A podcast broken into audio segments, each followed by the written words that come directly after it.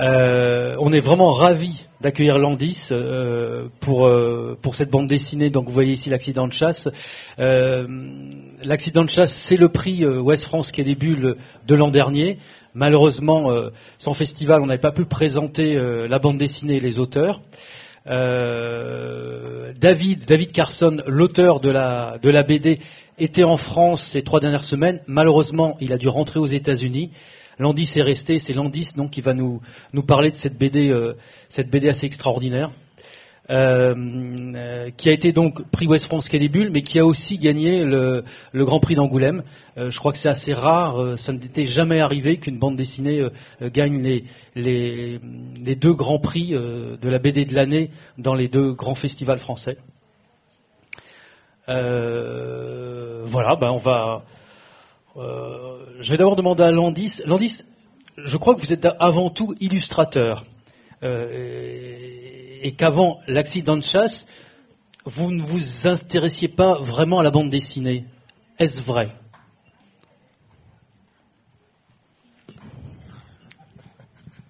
Bonjour. Uh, it, I I hadn't done uh, any comics before uh, the, the hunting accident, but uh, I, I, I mean, I had of course read some and enjoyed them. But uh, when when David approached me with this this story and wanted me to uh, illustrate it, uh, it, it was uh, it was hard to resist the the story, and uh, and David himself had not uh, not read a graphic novel before he started working on this, and and so I think um, that's one of the reasons why the the story became what it what it was because neither of us really knew what we what we were doing. Uh, but it uh, since then, you know, I've um, my my love of comics has has grown, and I hope to you know to, to do more. So. Eh bien, en fait, je n'avais jamais fait de bande dessinée euh, avant l'accident de chasse, mais évidemment, j'avais lu de la bande dessinée et euh, j'en avais euh, beaucoup aimé. Mais quand David m'a proposé cette histoire et demandé de faire les illustrations, eh bien, c'était très dur de résister à, cette histoire. Et David lui-même n'avait jamais lu de roman graphique auparavant. Et je pense que c'est euh, aussi la raison pour laquelle l'histoire est devenue ce qu'elle est, euh, puisqu'on n'avait euh, vraiment aucune idée de ce qu'on était en train de faire. Mais, c'est quelque chose qui m'a énormément plu et j'espère pouvoir en faire davantage. Alors, qu'est-ce que vous faisiez plutôt avant? C'était de l'illustration? Il me semble que c'était des livres assez sombres. On, parle de thèmes autour de la mort, de choses comme ça. C'est ça que vous faisiez au- auparavant? Et que vous faites peut-être encore? Y- yes, before this, uh, I, I had fallen. i- Uh, I got into illustration because I fell in love with uh, Edward Gorey's work, who's an American illustrator, uh, uh, an author who had he he uh, he created over a hundred of these little tiny dark picture books that are very morbid, but uh, also I, I find very funny. Um, but they're, they're made up of these intensely crosshatched drawings. Uh, and as I studied these more and more, I, I wanted to try creating some of my own, and I began, uh, as, you as you said, making some of my own versions of these kind of little dark picture books. And I uh, I took them to a uh, comic convention to try to sell them, and that's where David ended up finding me.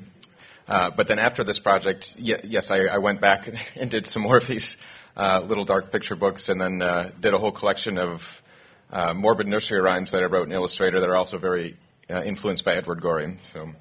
Oui, euh, avant euh, d'avoir euh, illustré ce projet, en fait, je suis, enfin, en fait, j'ai commencé l'illustration parce que je suis tombée amoureux du travail de Edward Gorey, qui est un illustrateur et auteur américain et qui avait créé plus d'une centaine de petits livres d'histoire illustrés et euh, qui étaient euh, assez sombres mais aussi que je trouvais très très drôles et qui étaient euh, euh, faits de dessins en hachure et j'ai décidé de euh, j'ai eu envie de créer commencer à créer quelque chose euh, moi-même et j'ai donc créé mes propres versions de, de- de petits livres illustrés et j'ai commencé à les montrer dans des salons de la BD. Et c'est là d'ailleurs que David m'a rencontré. Et, j'ai donc ensuite fait euh, euh, une collection en fait de, de ces petites histoires, euh, voilà des, poèmes euh, pour, euh, pour enfants euh, qui sont euh, inspirés du travail d'Edward Gorey. Ok, alors justement, donc on est au Comic Con de Chicago et euh, David euh, voit votre travail, euh, vient vous voir. Qu'est-ce qu'il vous dit? Uh, uh, we, we didn't actually talk at the comic convention, but he picked up one of my cards and he uh, sent me a message uh, a week or two later and asked me to come to his his studio because he wanted to tell me about this idea. And uh, he gave me about a 45 minute uh, pitch of the story, and uh, I, w- I was completely uh, blown away by the story. But I remember leaving his office that day thinking, "Wow, this, this is incredible, but this is never going to happen. It's far too crazy of a project." Uh, and it, it seemed, at least to me at the time, much too complex to do what he was uh, what he was uh, proposing. Uh, but I didn't I didn't know David at that time. He's now a very good friend of mine, and I, I've I've seen him in the other projects he he's done or the other, the other things he works on. He's he's able to make impossible things happen.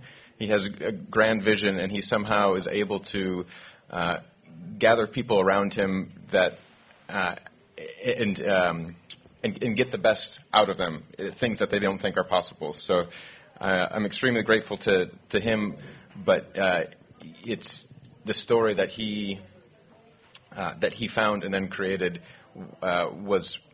Uh, it, uh, it's it's exciting seeing how the power of that story is, is now continued to, to France, and, it, and it's uh, it's overwhelming to see how uh, the reaction has been over here. So.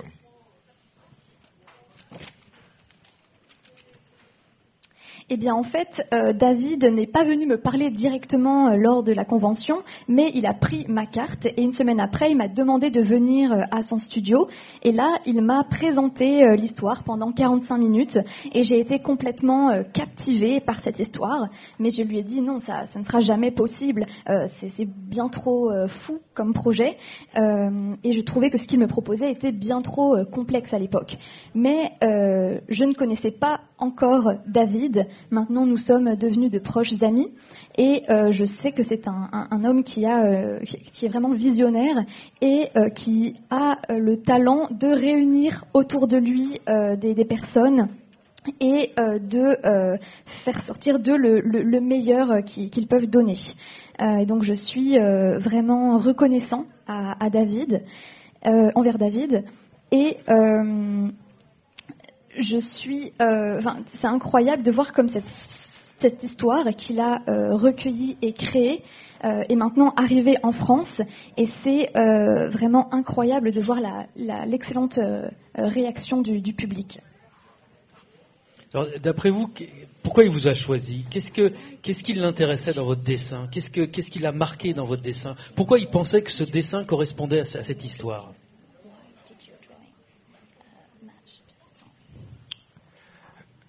I, I think what what uh, what David saw uh, in my work was that uh, well, well, first, since I primarily work in black and white, uh, I, th- I think that um, I think that stood out to him with the story, and it it fits uh, with the time period that it, it takes place in, uh, and the the cross hatching itself, the, the the lines that I that I do, I think pr- pr- uh, also matches uh, that a sort of vintage style that, that fits in well with 20, 1920s and 30s um, uh, you, in America with with uh, ga- gangsters or, or mobsters in Chicago. But um, but I think on maybe a, on a deeper level that I've only come to realize later, I, th- I think he he saw a connection with the, the, the blindness itself of Matt Rizzo and the, the, the, the main character in the story, who's uh, that there even though he's blind, he has to rediscover the world and uh, figure out how, how to see through his imagination. And I think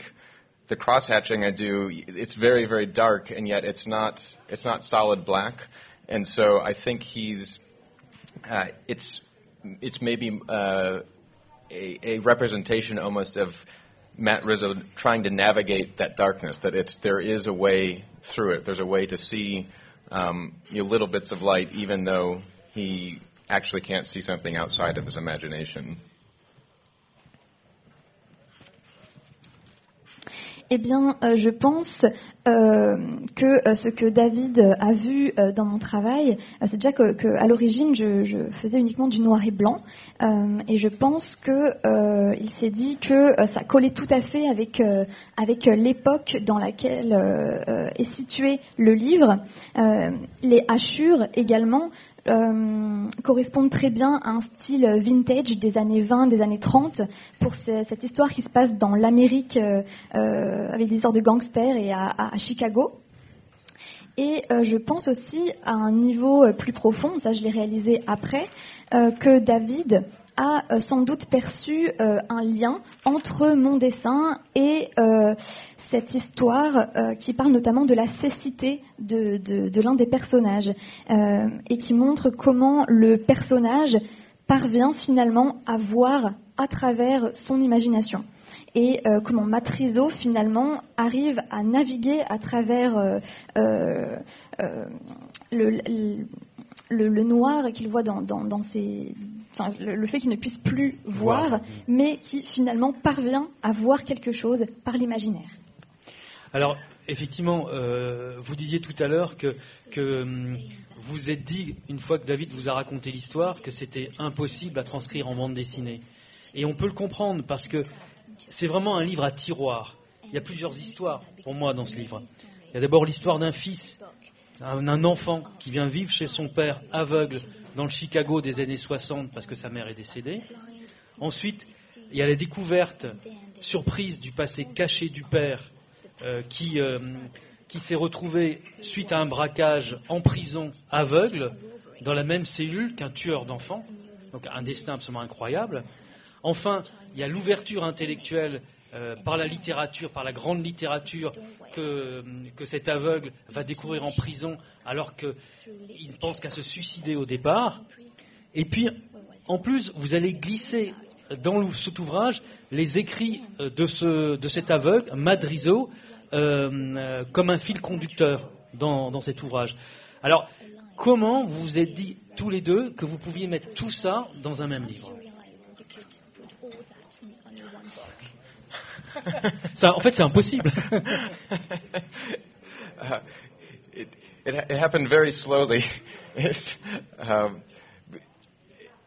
but yes, it, as you're describing there, there's there's so many threads that that that it could easily have become a, a big a big knot that um, would or, or or just a mess or kind of a muddle, and I th- I think uh, I think the reason it it worked or the way it, how we were able to make it possible was that uh, we really let the story uh, start start telling itself, uh, and uh, we did that by. But David, he first approached me.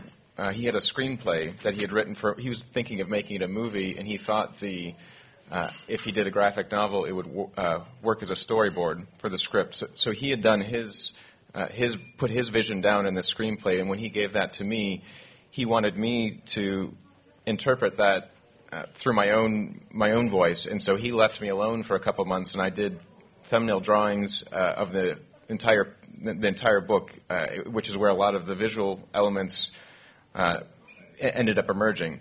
But after I had done that, then David and I came back together again and spent about three months uh, walking through the story every single day and Im- improving it and changing it and letting it grow. And uh, during those three months, it became something entirely different because we were seeing, uh, we, we, we were letting the story speak for itself. And uh, in, it was such an intense period of time, but it, uh, I don't remember which things David suggested. I don't remember which things I suggested. It, it just felt like um, we were trying to let the story become as strong as possible. And when we'd read through it, we would it would become obvious to us where oh this is this is too tangled. We need to break this up, or we need to make this more clear.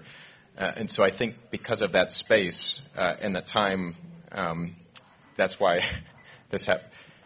And I suppose I should say what David told me it would be. T- it would take six months it ended up taking me three years, and so I think that was the other the, the naive side of it. But uh, but once we realized it was going to be far more than six months, it it grew into what it is now. So.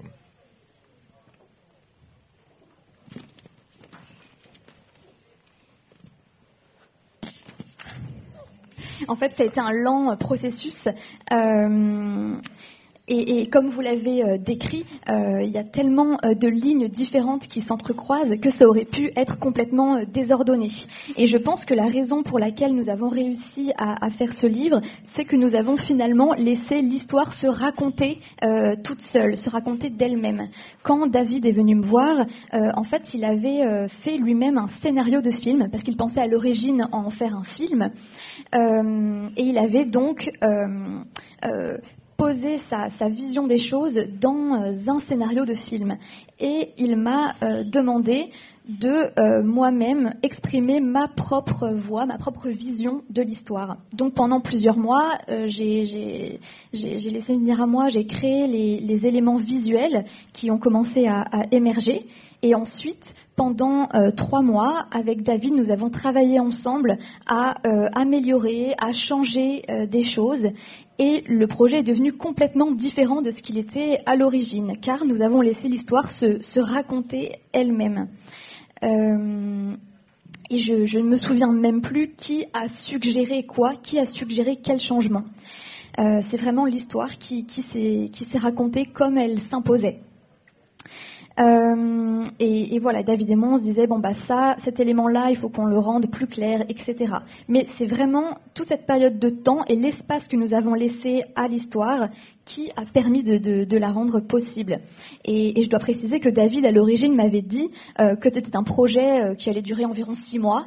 Bon, ça a finalement pris trois ans. Euh, et, et j'ai réalisé que, euh, que, enfin, lorsque j'ai réalisé que ça allait euh, prendre plus de six mois, euh, je n'avais pas idée que le projet serait ce qu'il est devenu maintenant. Alors, un projet qui a duré trois ans, il n'y a, a, pas eu de découragement pendant toute cette, cette période?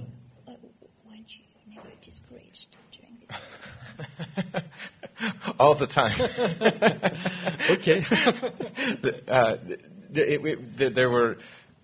Uh, there were some very dark points you know, working on it. Just, uh, I think, partly because the story was so dark, uh, and partly because it it it felt very overwhelming.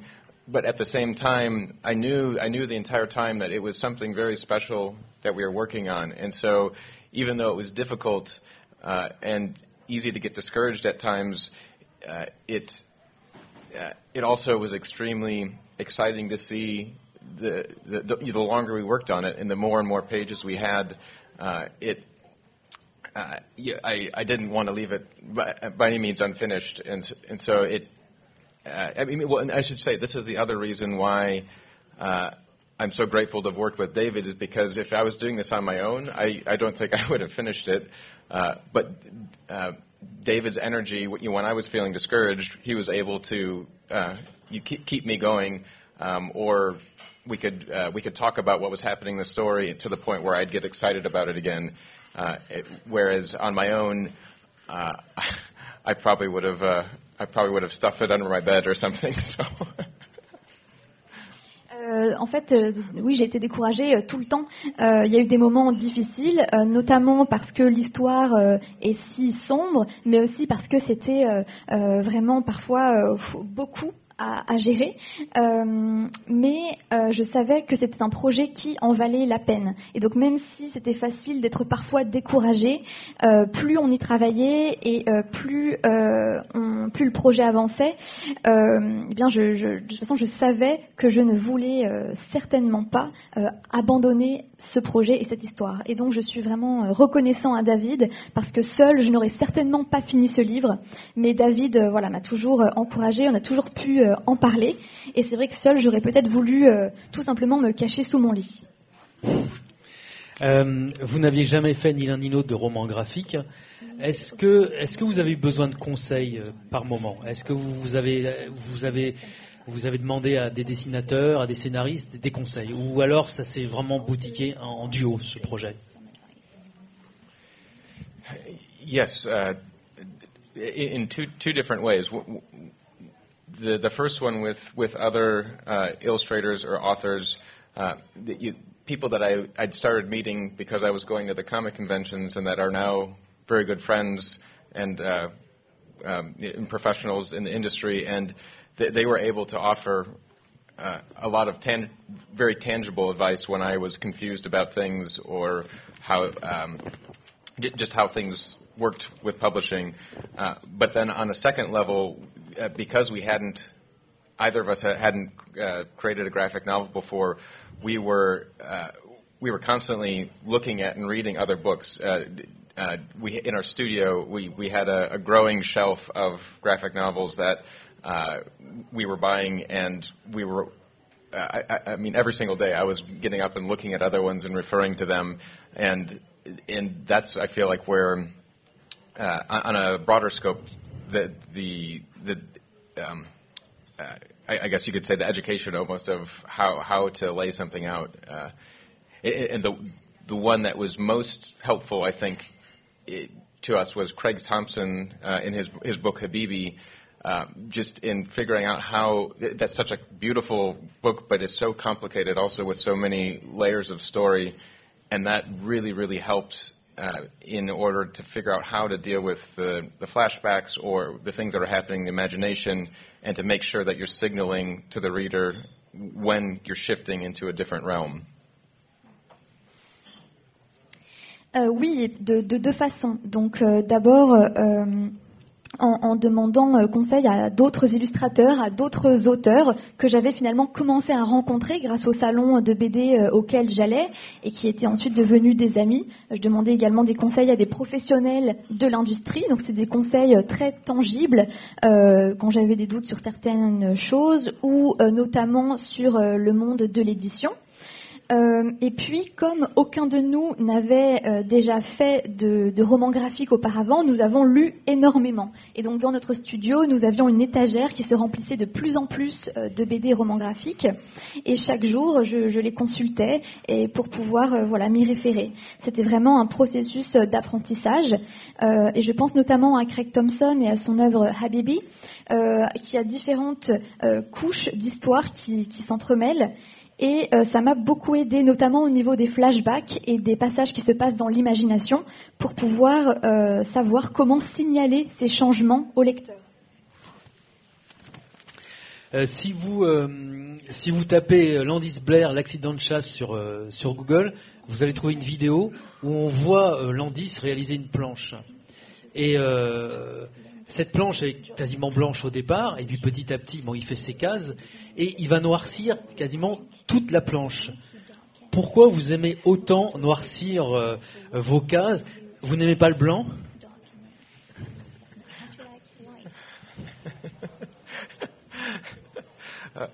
Uh, crosshatch so much is that I'm I'm trying to cover up mistakes. um, it, it's so I, I, I'm very insecure about uh, my drawings, and I, I I know that I'm not a, a very good draftsman. Looking at uh, I have so many friends, and I'm I'm in in such awe of the way they draw, and so. Uh, one of the reasons I'm able to feel comfortable showing drawings to other people is that even though, uh, at least it's obvious to me, I, I see all the flaws in the drawing. If I spend all that time darkening and cross-hatching it, I, I know that people could at least maybe respect the amount of time, or they could see that I spent a lot of time on it uh, and can ignore the uh, uh, mistakes. So. Eh bien, la réponse euh, honnête, c'est que euh, j'utilise euh, donc mes hachures pour couvrir mes erreurs. En fait, j'ai beaucoup d'insécurité par rapport à, à, mon dessin et je suis admiratif du travail de beaucoup de mes amis qui, qui, dessinent. Et moi, la raison pour laquelle je peux montrer mes dessins, c'est que je me dis que il y a tellement de, de, détails dans mes dessins que euh, au moins, euh, si les gens voient mes erreurs, euh, ils seront au moins respectueux du temps que j'y ai mis. Et donc, ils seront plus indulgents sur mes erreurs. Alors, vous utilisez, je crois, du feutre et, et, et, et la plume. vous savez combien de, de, de, de feutres et de d'encre vous avez utilisé pour cet album?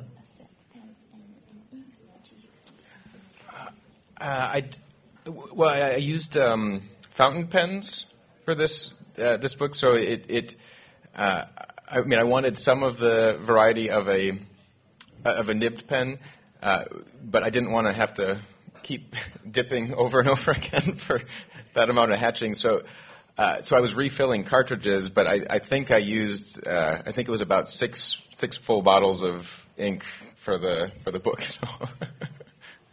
Oui, j'utilisais euh, des, des feutres pour ce livre. Euh, j'ai utilisé donc des feutres à cartouche et donc je rechargeais et euh, je pense que j'ai utilisé à peu près 6 ou 8 bouteilles d'encre en effet pour ce livre. Et des bouteilles d'encre de combien? Oh. oh, I mean, a little ink goes a long way. So I mean, they were. bouteilles. Peu, peu importe. hein. Euh, euh, Il y a des images très fortes dans cette bande dessinée. Euh, je, je- je pense notamment à, à la façon dont vous avez de, de décrire la cécité de Matt. Vous pouvez nous expliquer ça? Yeah, that that was the. I think the biggest challenge for this book is trying to envision how. Uh, I I mean, it's, it's an impossible task to imagine how a blind person sees the world, and so on a practical level, we you, we did a lot of research and you know, reading memoirs written by by blind uh, people, uh, and we uh, talked with with Charlie a lot, that, who's uh, the, the book is about his father, and he and Charlie's in this book, but uh, Charlie is a good friend of David's, uh, and and so he was able to you know, give us a lot of information about what it was like growing up with a, a blind father and how he had to, uh, you know, help take care of him essentially, or, to make sure uh, that he's leaving everything in the exact same spot in the house, and you know, just kind of the different way his father would interact with the world. Uh, or I I remember him, Charlie, talking about how his father would would garden in the middle of the night uh, because it didn't matter to him that it was dark out, and that one time a policeman came by and was really concerned and thought he was up to something, but he was just gardening you know, at two in the morning or something. Um, so so uh, that was kind of a practical, uh, uh, I, I guess, education we had to try to just figure out um, how that affects a blind person's world. But where it really came alive in the story was trying to uh, try to reimagine how you would navigate the world with your imagination. And and so those images you're talking about, uh, D- David really encouraged me to, uh, to to go into my own imagination. And and so while I I know it's not. Uh, it's not it's not what exactly Matt would have envisioned. It was trying very much to put myself in that that position and imagine what I would be be feeling, uh, especially being put in a strange place, or going to prison when you're blind, and what would that be like with all the noise, and how would you uh, how would you be interpreting that world around you? Uh, so it's I mean, so it's a product, I I suppose, of of my imagination, but it's the closest I could I, I could get- get to uh, putting myself in that position, even though that's impossible. so.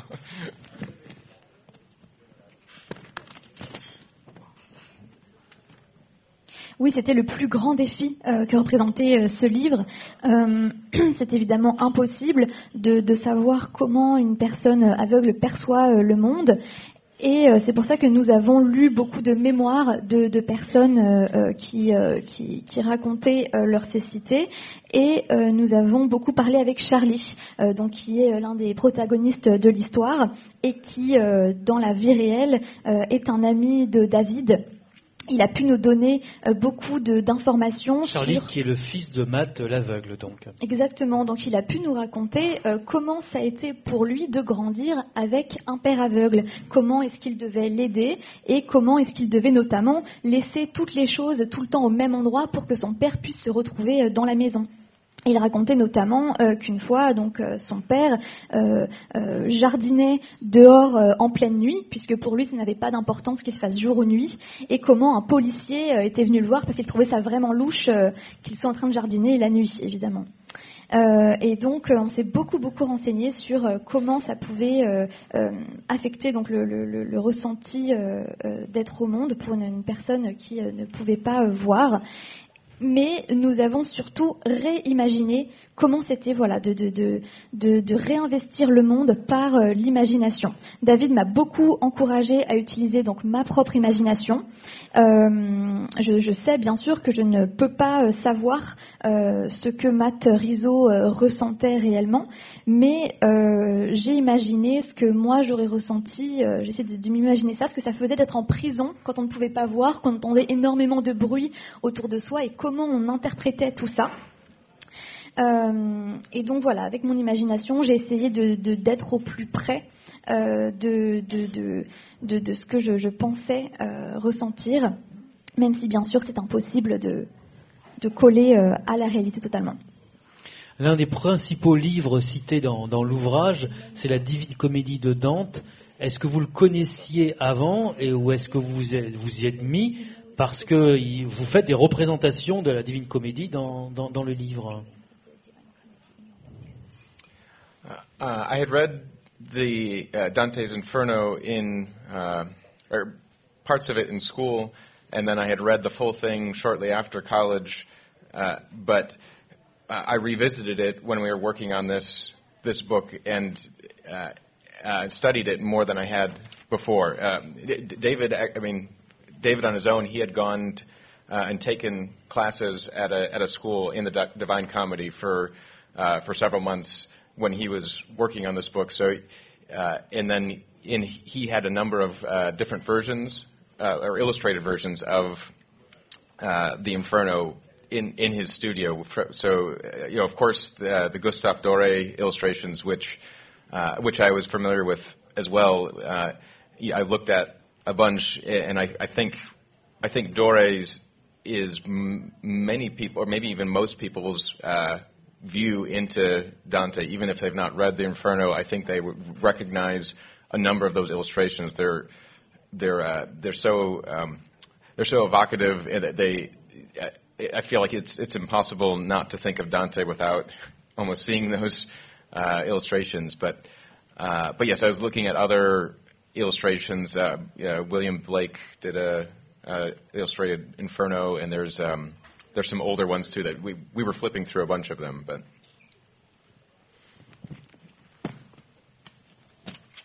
Euh, oui, j'avais lu euh, L'Enfer de Dante euh, en partie à l'école, et puis je l'avais lu en entier aussi après l'université, et je l'ai relu entièrement pour ce projet, euh, plus en profondeur.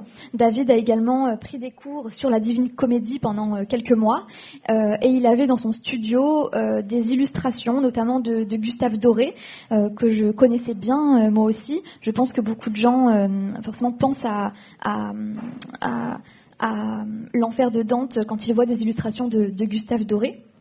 Et puis il y avait aussi euh, les illustrations de l'enfer euh, par euh, William Blake. Et puis voilà, nous, nous avions plusieurs références comme ça. Landis, est-ce que avec ce livre-là, ça a été difficile de trouver un éditeur? In, in France or in, in the US? En France, on pourra raconter l'histoire après. Elle est pas mal aussi, mais non, aux États-Unis. Okay. Um, it, it, it, yes and no. We, we, we actually finished the book before we found a publisher, uh, and we had printed uh, a small number of copies through uh, through a Kickstarter campaign. Uh, but David wanted to have a um, a proof of concept to show uh, to show publishers, so he printed a limited edition amount. Uh, and so once we had that, he through a connection of his he uh, got in touch with the literary agent and uh, sent sent her a copy of the that proof of concept, uh, and and she called him immediately, and then um, and so after that, it wasn't. She, found us a publisher with um, uh, First Second, which they were part of uh, uh, Mac- Macmillan, um, but uh, so so it we kind of did it backwards in that we didn't have a publisher beforehand, uh, but I, I think that was the only way to make this this book work because if we had went to an agent or to a publisher and said we wanted to do a 450 page graphic novel and neither of us has ever made one before would you would you like to publish this? I think they would have said no.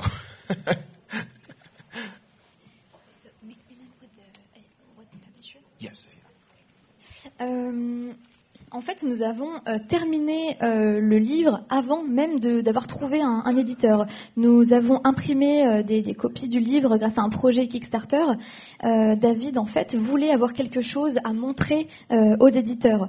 Donc, voilà, grâce à son réseau, il a pu montrer les copies que nous avions fait imprimer. Et donc, tout de suite, nous avons été rappelés euh, voilà, par, Macmillan. Et en fait, tout s'est fait euh, à l'envers, parce que si nous étions allés voir n'importe quel agent ou éditeur en lui disant euh, on veut faire un projet de 450 pages et on n'a jamais euh, fait de roman graphique avant, euh, personne n'aurait euh, accepté de nous éditer. Mais là, c'est une belle bande dessinée, donc c'est un, un, comics assez cher, j'imagine. Est-ce qu'il qu'il a été tiré à beaucoup d'exemplaires aux États-Unis?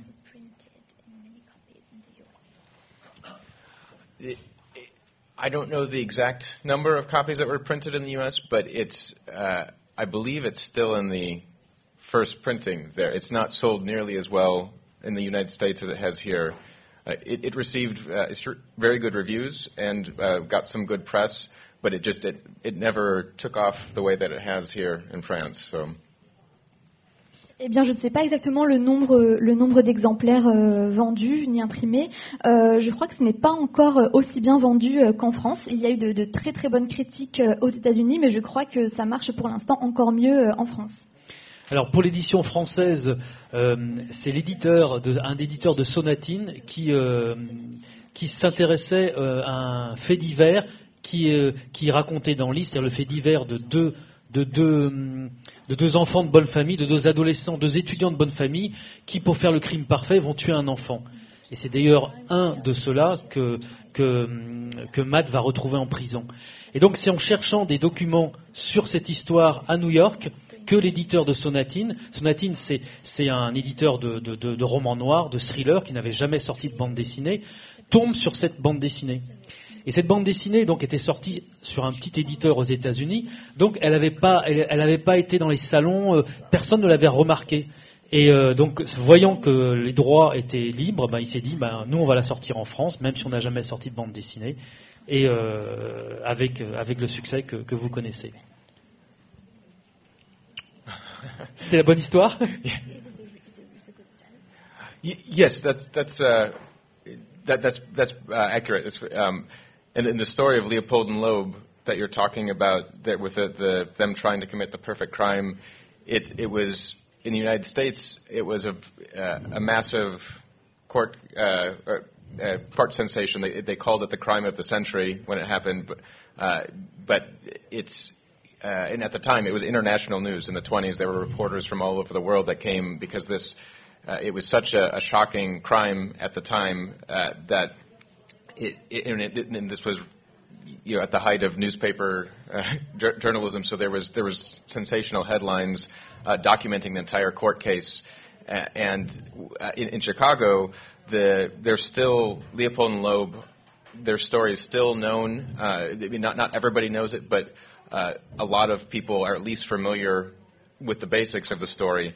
Uh, but it's not many people, I think, outside of um, Chicago or the United States know about the story anymore. So I think I think Sonatine uh, that that really pulled them into the story, and and on top of that, uh, Leopold himself is such a, a fascinating character, and and so even though he's not the main uh, the main character in the story, he really provides, at least I think, a lot of the uh, the, the tension that keeps keeps the book going because he represents uh, fears uh, of, that Matt ha- Matt would have been afraid of him as a boy because he would he would have it would have been impossible not to have known about this court case, and so then to be trapped in a prison cell with kind of this this boogeyman that you grew up with, uh, it adds to the both the tension and the beauty of what ends up happening in in that prison cell. Oui, en fait, cette histoire de, de le crime de Léopold et, et l'Aube, euh, qui a été appelé donc le, le histoire de crime parfait, qui a été appelé le crime du siècle par la presse euh, à, à sensation, c'est quelque chose qui a été euh, vraiment choquant euh, pour tout le monde à l'époque, qui a fait les gros titres. Il y avait aussi beaucoup d'études précises euh, de l'affaire euh, dans les journaux. Et je pense que encore aujourd'hui, aux États-Unis, tout le monde connaît euh, plus ou moins entendu parler de cette affaire, même si les gens ne connaissent pas forcément les détails. Euh, mais en dehors des États-Unis, je pense qu'il y a peu de personnes qui sont au courant de cela. Euh, et donc Sonatine a, décidé de publier ce livre qui, avait une, donc une résonance avec cette affaire, puisque Léopold n'est pas l'un des personnages principaux, mais euh, il permet vraiment de, garder la tension dans ce livre et de faire avancer l'histoire, puisque euh, il représente une des plus grandes peurs de Matrizo quand il était enfant. Et Matrizo se retrouve enfermé avec lui dans une cellule. Donc ça ajoute énormément euh, à la tension euh, dans le livre, mais aussi à la beauté de ce qui va se passer dans cette cellule. Donc l'accident de chasse est un best-seller en France, 50 000 exemplaires vendus. Est-ce que ça vous a fait bizarre comme ça ce succès en France? Quelle sensation ça vous a fait? Est-ce que vous connaissiez des dessinateurs français? Uh, yeah, I, I'm still overwhelmed and and and and don't don't understand understand uh, but it's it's been it's been so gratifying uh, to to go go all around France this past month and interact with readers and people who who love the book. And it's uh, it it just it for me at least it's exciting that you know I've been finished I finished working on this maybe it was probably about five or six years ago now uh, and uh, and then it came out in the United States in 2017. And so, just, so even though mentally, kind of, I've moved on from this book, it's it's it's ha- it has a life of its own now, and that it's it's um, still it's reaching more and more people, and and now it's going to be translated in uh, German and Italian and Spanish uh, and, and a couple others because of the reaction in France. So it's uh, I'm I'm just extremely grateful uh, about that. But uh. Euh, oui, c'est totalement incroyable. Je ne comprends absolument pas euh, ce qui se passe. Euh, C'était vraiment très, euh, très gratifiant. J'étais vraiment reconnaissant de pouvoir venir en France et rencontrer des gens qui avaient aimé ce livre. C'est un livre qui date d'il y a six ans maintenant. Il est notamment sorti aux États-Unis en 2017 et maintenant il vit sa propre vie et il rencontre les lecteurs. Il va d'ailleurs être traduit en allemand, en italien et puis dans d'autres langues également. Et je suis extrêmement reconnaissant. Euh, aujourd'hui. Est-ce qu'il connaît des dessinateurs français? Uh, a, a, few, but not. Uh, I'm ashamed to say not many, but my, uh, a, a, favorite. I mean, even when I was working on this, uh, Jacques Tardy.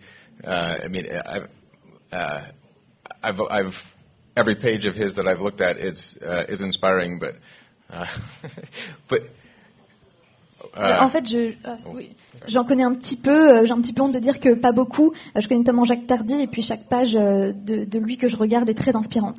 Ok. Est-ce que vous avez à votre tour des, des questions à poser à, à Landis Il y a un micro qui peut circuler dans, dans la salle. Vous levez la main si vous avez des questions. Et puis voilà, par ici, s'il vous plaît.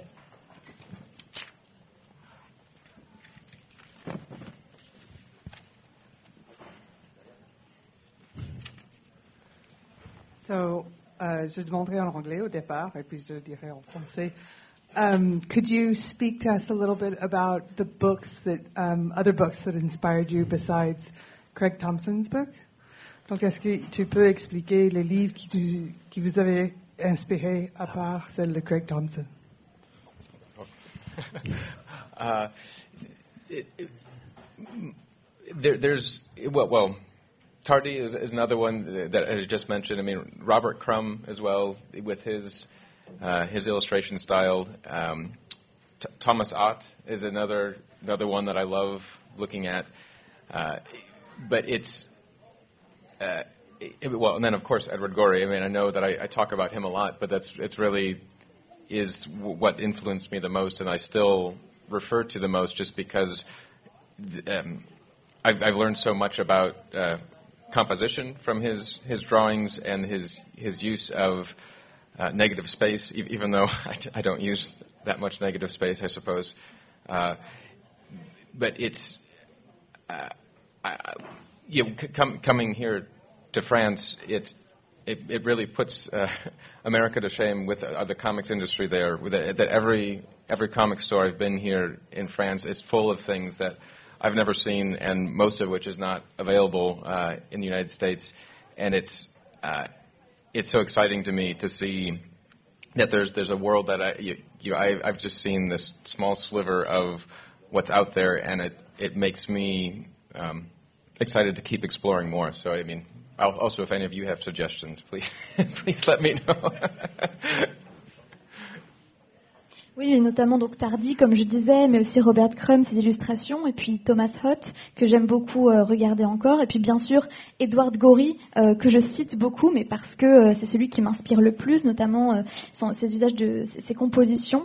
Et puis venir ici en France, c'est c'est pour moi un, un choc par rapport aux, aux États-Unis, puisque dans chaque librairie BD euh, que j'ai pu voir, il y a tellement de livres qui ne sont pas euh, dispo, euh, disponibles aux États-Unis.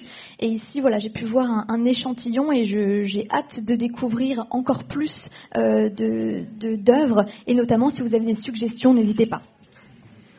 D'autres questions À côté?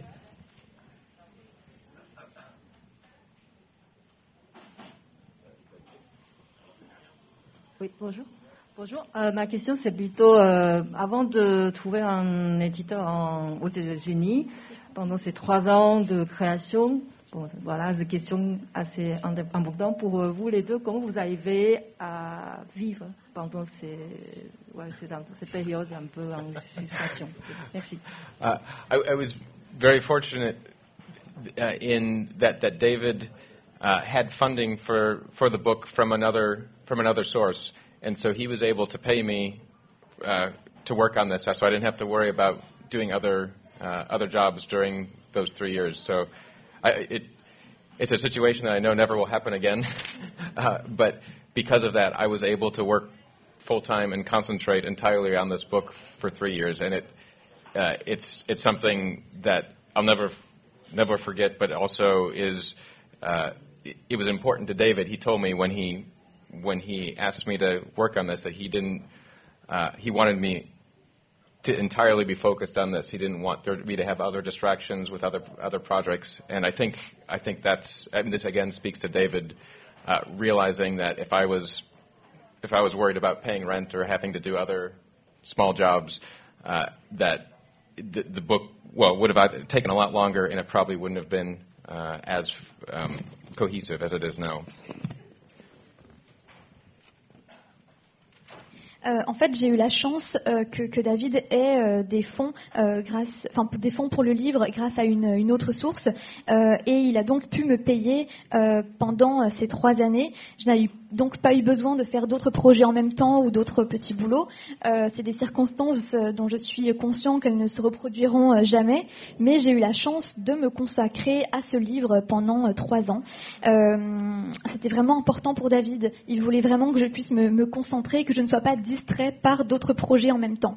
Et donc, je sais que si j'avais dû faire d'autres projets ou d'autres petits boulots en même temps, ça aurait pris beaucoup plus longtemps et le livre n'aurait pas été aussi cohérent. Est-ce qu'il y a d'autres questions Oui, là, au milieu. Bonjour. Euh, Est-ce que hum, du coup vous travaillez sur le prochain, le prochain projet euh, Est-ce que c'est seul Est-ce que c'est avec David Est-ce que vous faites une pause euh, Voilà. Uh, well, uh, as I mentioned briefly before, after I finished this, I did a, uh, a collection of morbid nursery rhymes, which I wrote and illustrated. And they're uh, they're out in, in the, uh, the United States. It's not in France yet. Uh, but then now I'm working on a uh, a children's picture book that I wrote and, illus- or, and I'm illustrating now. Uh, I I had just started inking the pages uh, before coming to France a month ago, and so when I go back next week, I'll be starting that again. Uh, but with with David, uh, we, we very much want to do another project together, uh, and so we've been we've been talking about uh, a bunch of different ideas and kind of uh, getting closer to uh, to to a decision. We haven't we haven't decided yet, but uh, we want to make sure it's it's the right story because now we know this time how long it's going to take. So. fait, euh, euh, lorsque j'ai terminé donc, euh, donc ce livre, j'ai fait une, petite collection de, de poèmes illustrés, de poèmes morbides, voilà, pour les enfants, qui est pour l'instant uniquement aux États-Unis, qui n'est pas encore sorti en France.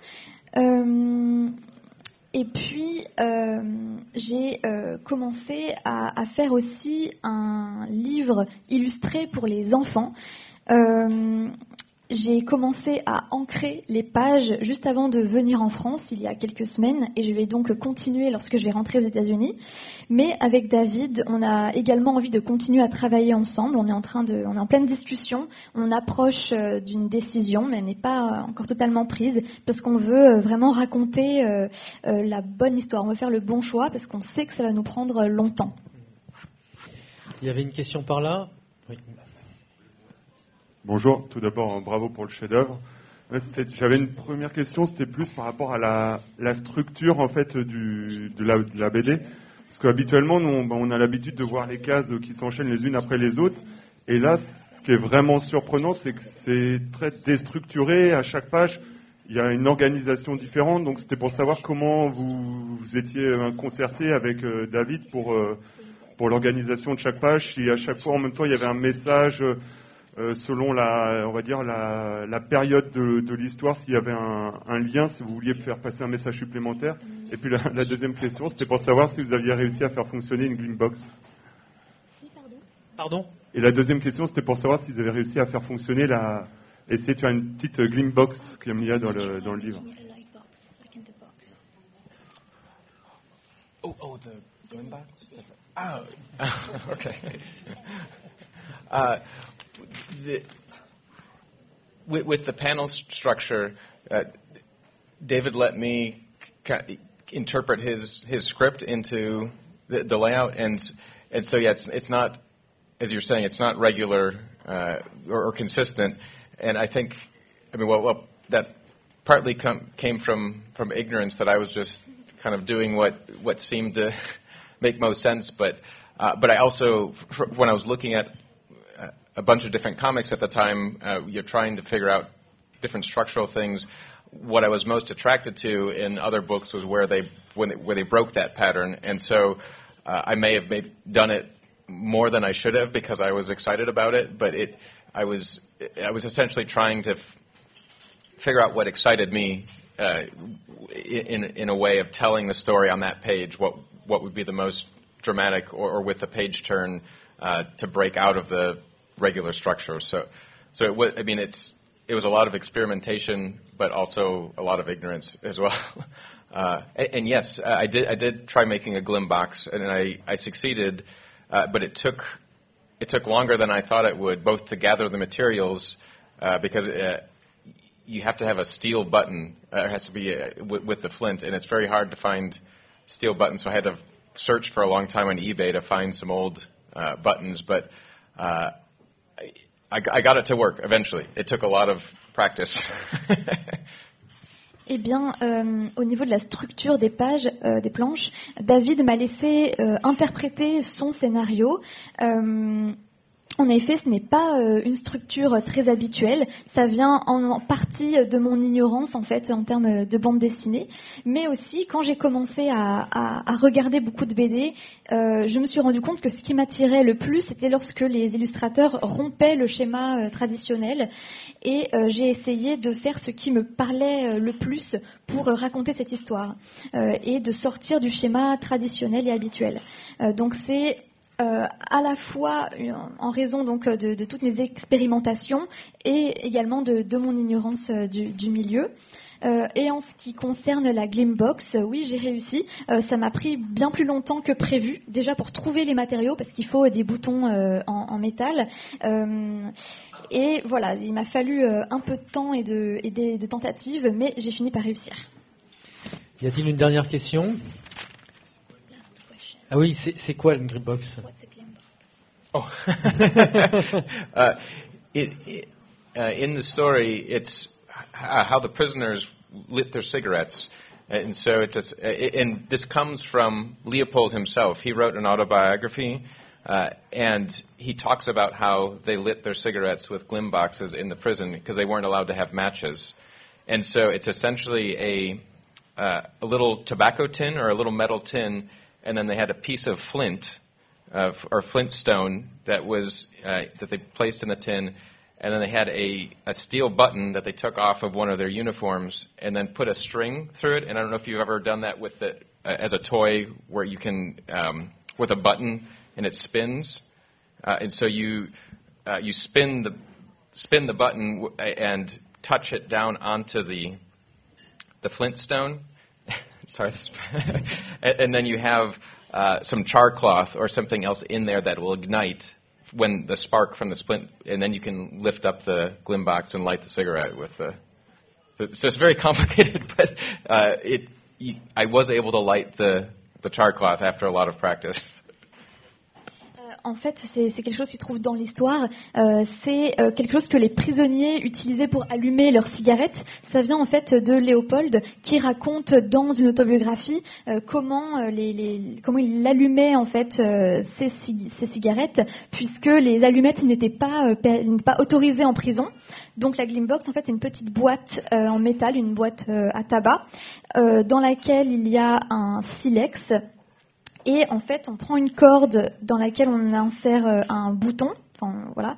Et ensuite, on tourne la corde.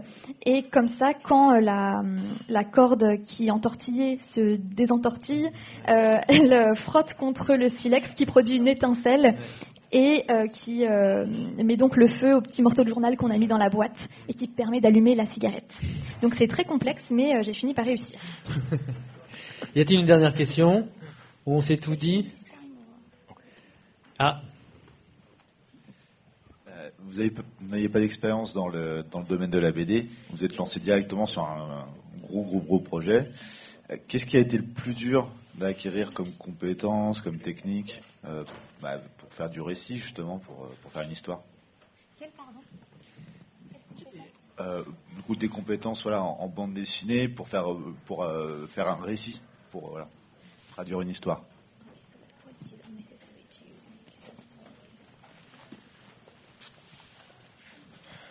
Uh, what, what time is the, the most important uh, quality, but I think uh, I think more than anything, you, you need to have a story that you care about enough that you're not going to to stop and and that that's kind of what I was saying earlier about if I was doing this on my own, I probably wouldn't have finished it. Uh, so you, with my own projects that I've done outside of this, that you know they they're smaller in scale to this, but they're, they're an idea that I'm excited enough or passionate about enough about that uh, I'm willing to to keep going. That I want to see the project finished, and so you need to be able to, uh, I, I suppose, just be patient with with the story, but be able to give it the the time it deserves. And, and, and so frequently, I've I've talked to a lot of uh, uh, college students or people that come up at conventions and they they want to do uh, comics and they're very excited about doing uh, a large project and they have a really really big idea but they've uh, they don't have any kind of conception of how to do that. And so very frequently they don't they don't get very far um, and, and so just like myself when I was starting doing those little books at comic conventions that was a great way uh, just to test it out because if if it's small, when you finish it, you'll feel excited about it. You'll feel accomplished that you did something, and you'll probably want to do something again. As opposed if you you right away take a, a massive project, the odds of you finishing it are pretty slim, and that you'll probably get discouraged and uh, and stop. So it's it, it's a combination of having a story that's that's powerful enough to you, uh, and having the uh, then having the, the time to, to see it through, I suppose. But Euh, eh bien, la qualité principale, je dirais que c'est d'avoir du temps. Euh, mais euh, c'est également d'avoir une histoire à laquelle on tient vraiment et dont on sait qu'on ne va pas se lasser et finalement l'arrêter avant la fin. Comme je le disais avant, c'est vrai que si j'avais été seule pour un projet de cette, envergure, j'aurais peut-être été tentée d'arrêter. Par exemple, pour mes projets en dehors, euh, c'est vrai que c'était des projets un peu plus petits. Et puis, euh, surtout, euh, j'avais voilà une idée qui me tenait vraiment à cœur et je savais que j'aurais à cœur de la terminer, de la, de la mener à bout, de la mener à terme. Donc voilà, il faut vraiment être patient avec son histoire et lui donner le temps qu'elle mérite aussi pour se développer. J'ai notamment parlé avec beaucoup d'étudiants euh, dans, les, dans les salons, euh, des étudiants qui avaient voilà, beaucoup d'idées, des grandes idées, mais qui ne savaient pas forcément comment faire et qui ne menaient pas forcément leur projet à bout parce que voilà, ce n'était pas euh, assez concret, c'était peut-être trop une envergure trop grande. Donc l'idée c'est pour commencer, de faire peut-être des plus petits projets, euh, mais de les mener à terme pour avoir un sentiment d'accomplissement et avoir donc envie de continuer par la suite. Plutôt que de tout de suite mener un grand projet, d'être découragé et de s'arrêter. Donc voilà, mon conseil ce serait de, une combinaison, entre avoir euh, euh, une histoire qui soit assez euh, puissante à nos yeux et d'avoir le temps de la mener à terme. Voilà, l'accident de chasse, c'est vraiment un, vrai conseil de lecture, c'est une BD unique, donc euh, moi je vous la conseille et je remercie euh, Maël et Landis d'être venus nous voir pour nous parler de cette bande dessinée. Merci à eux.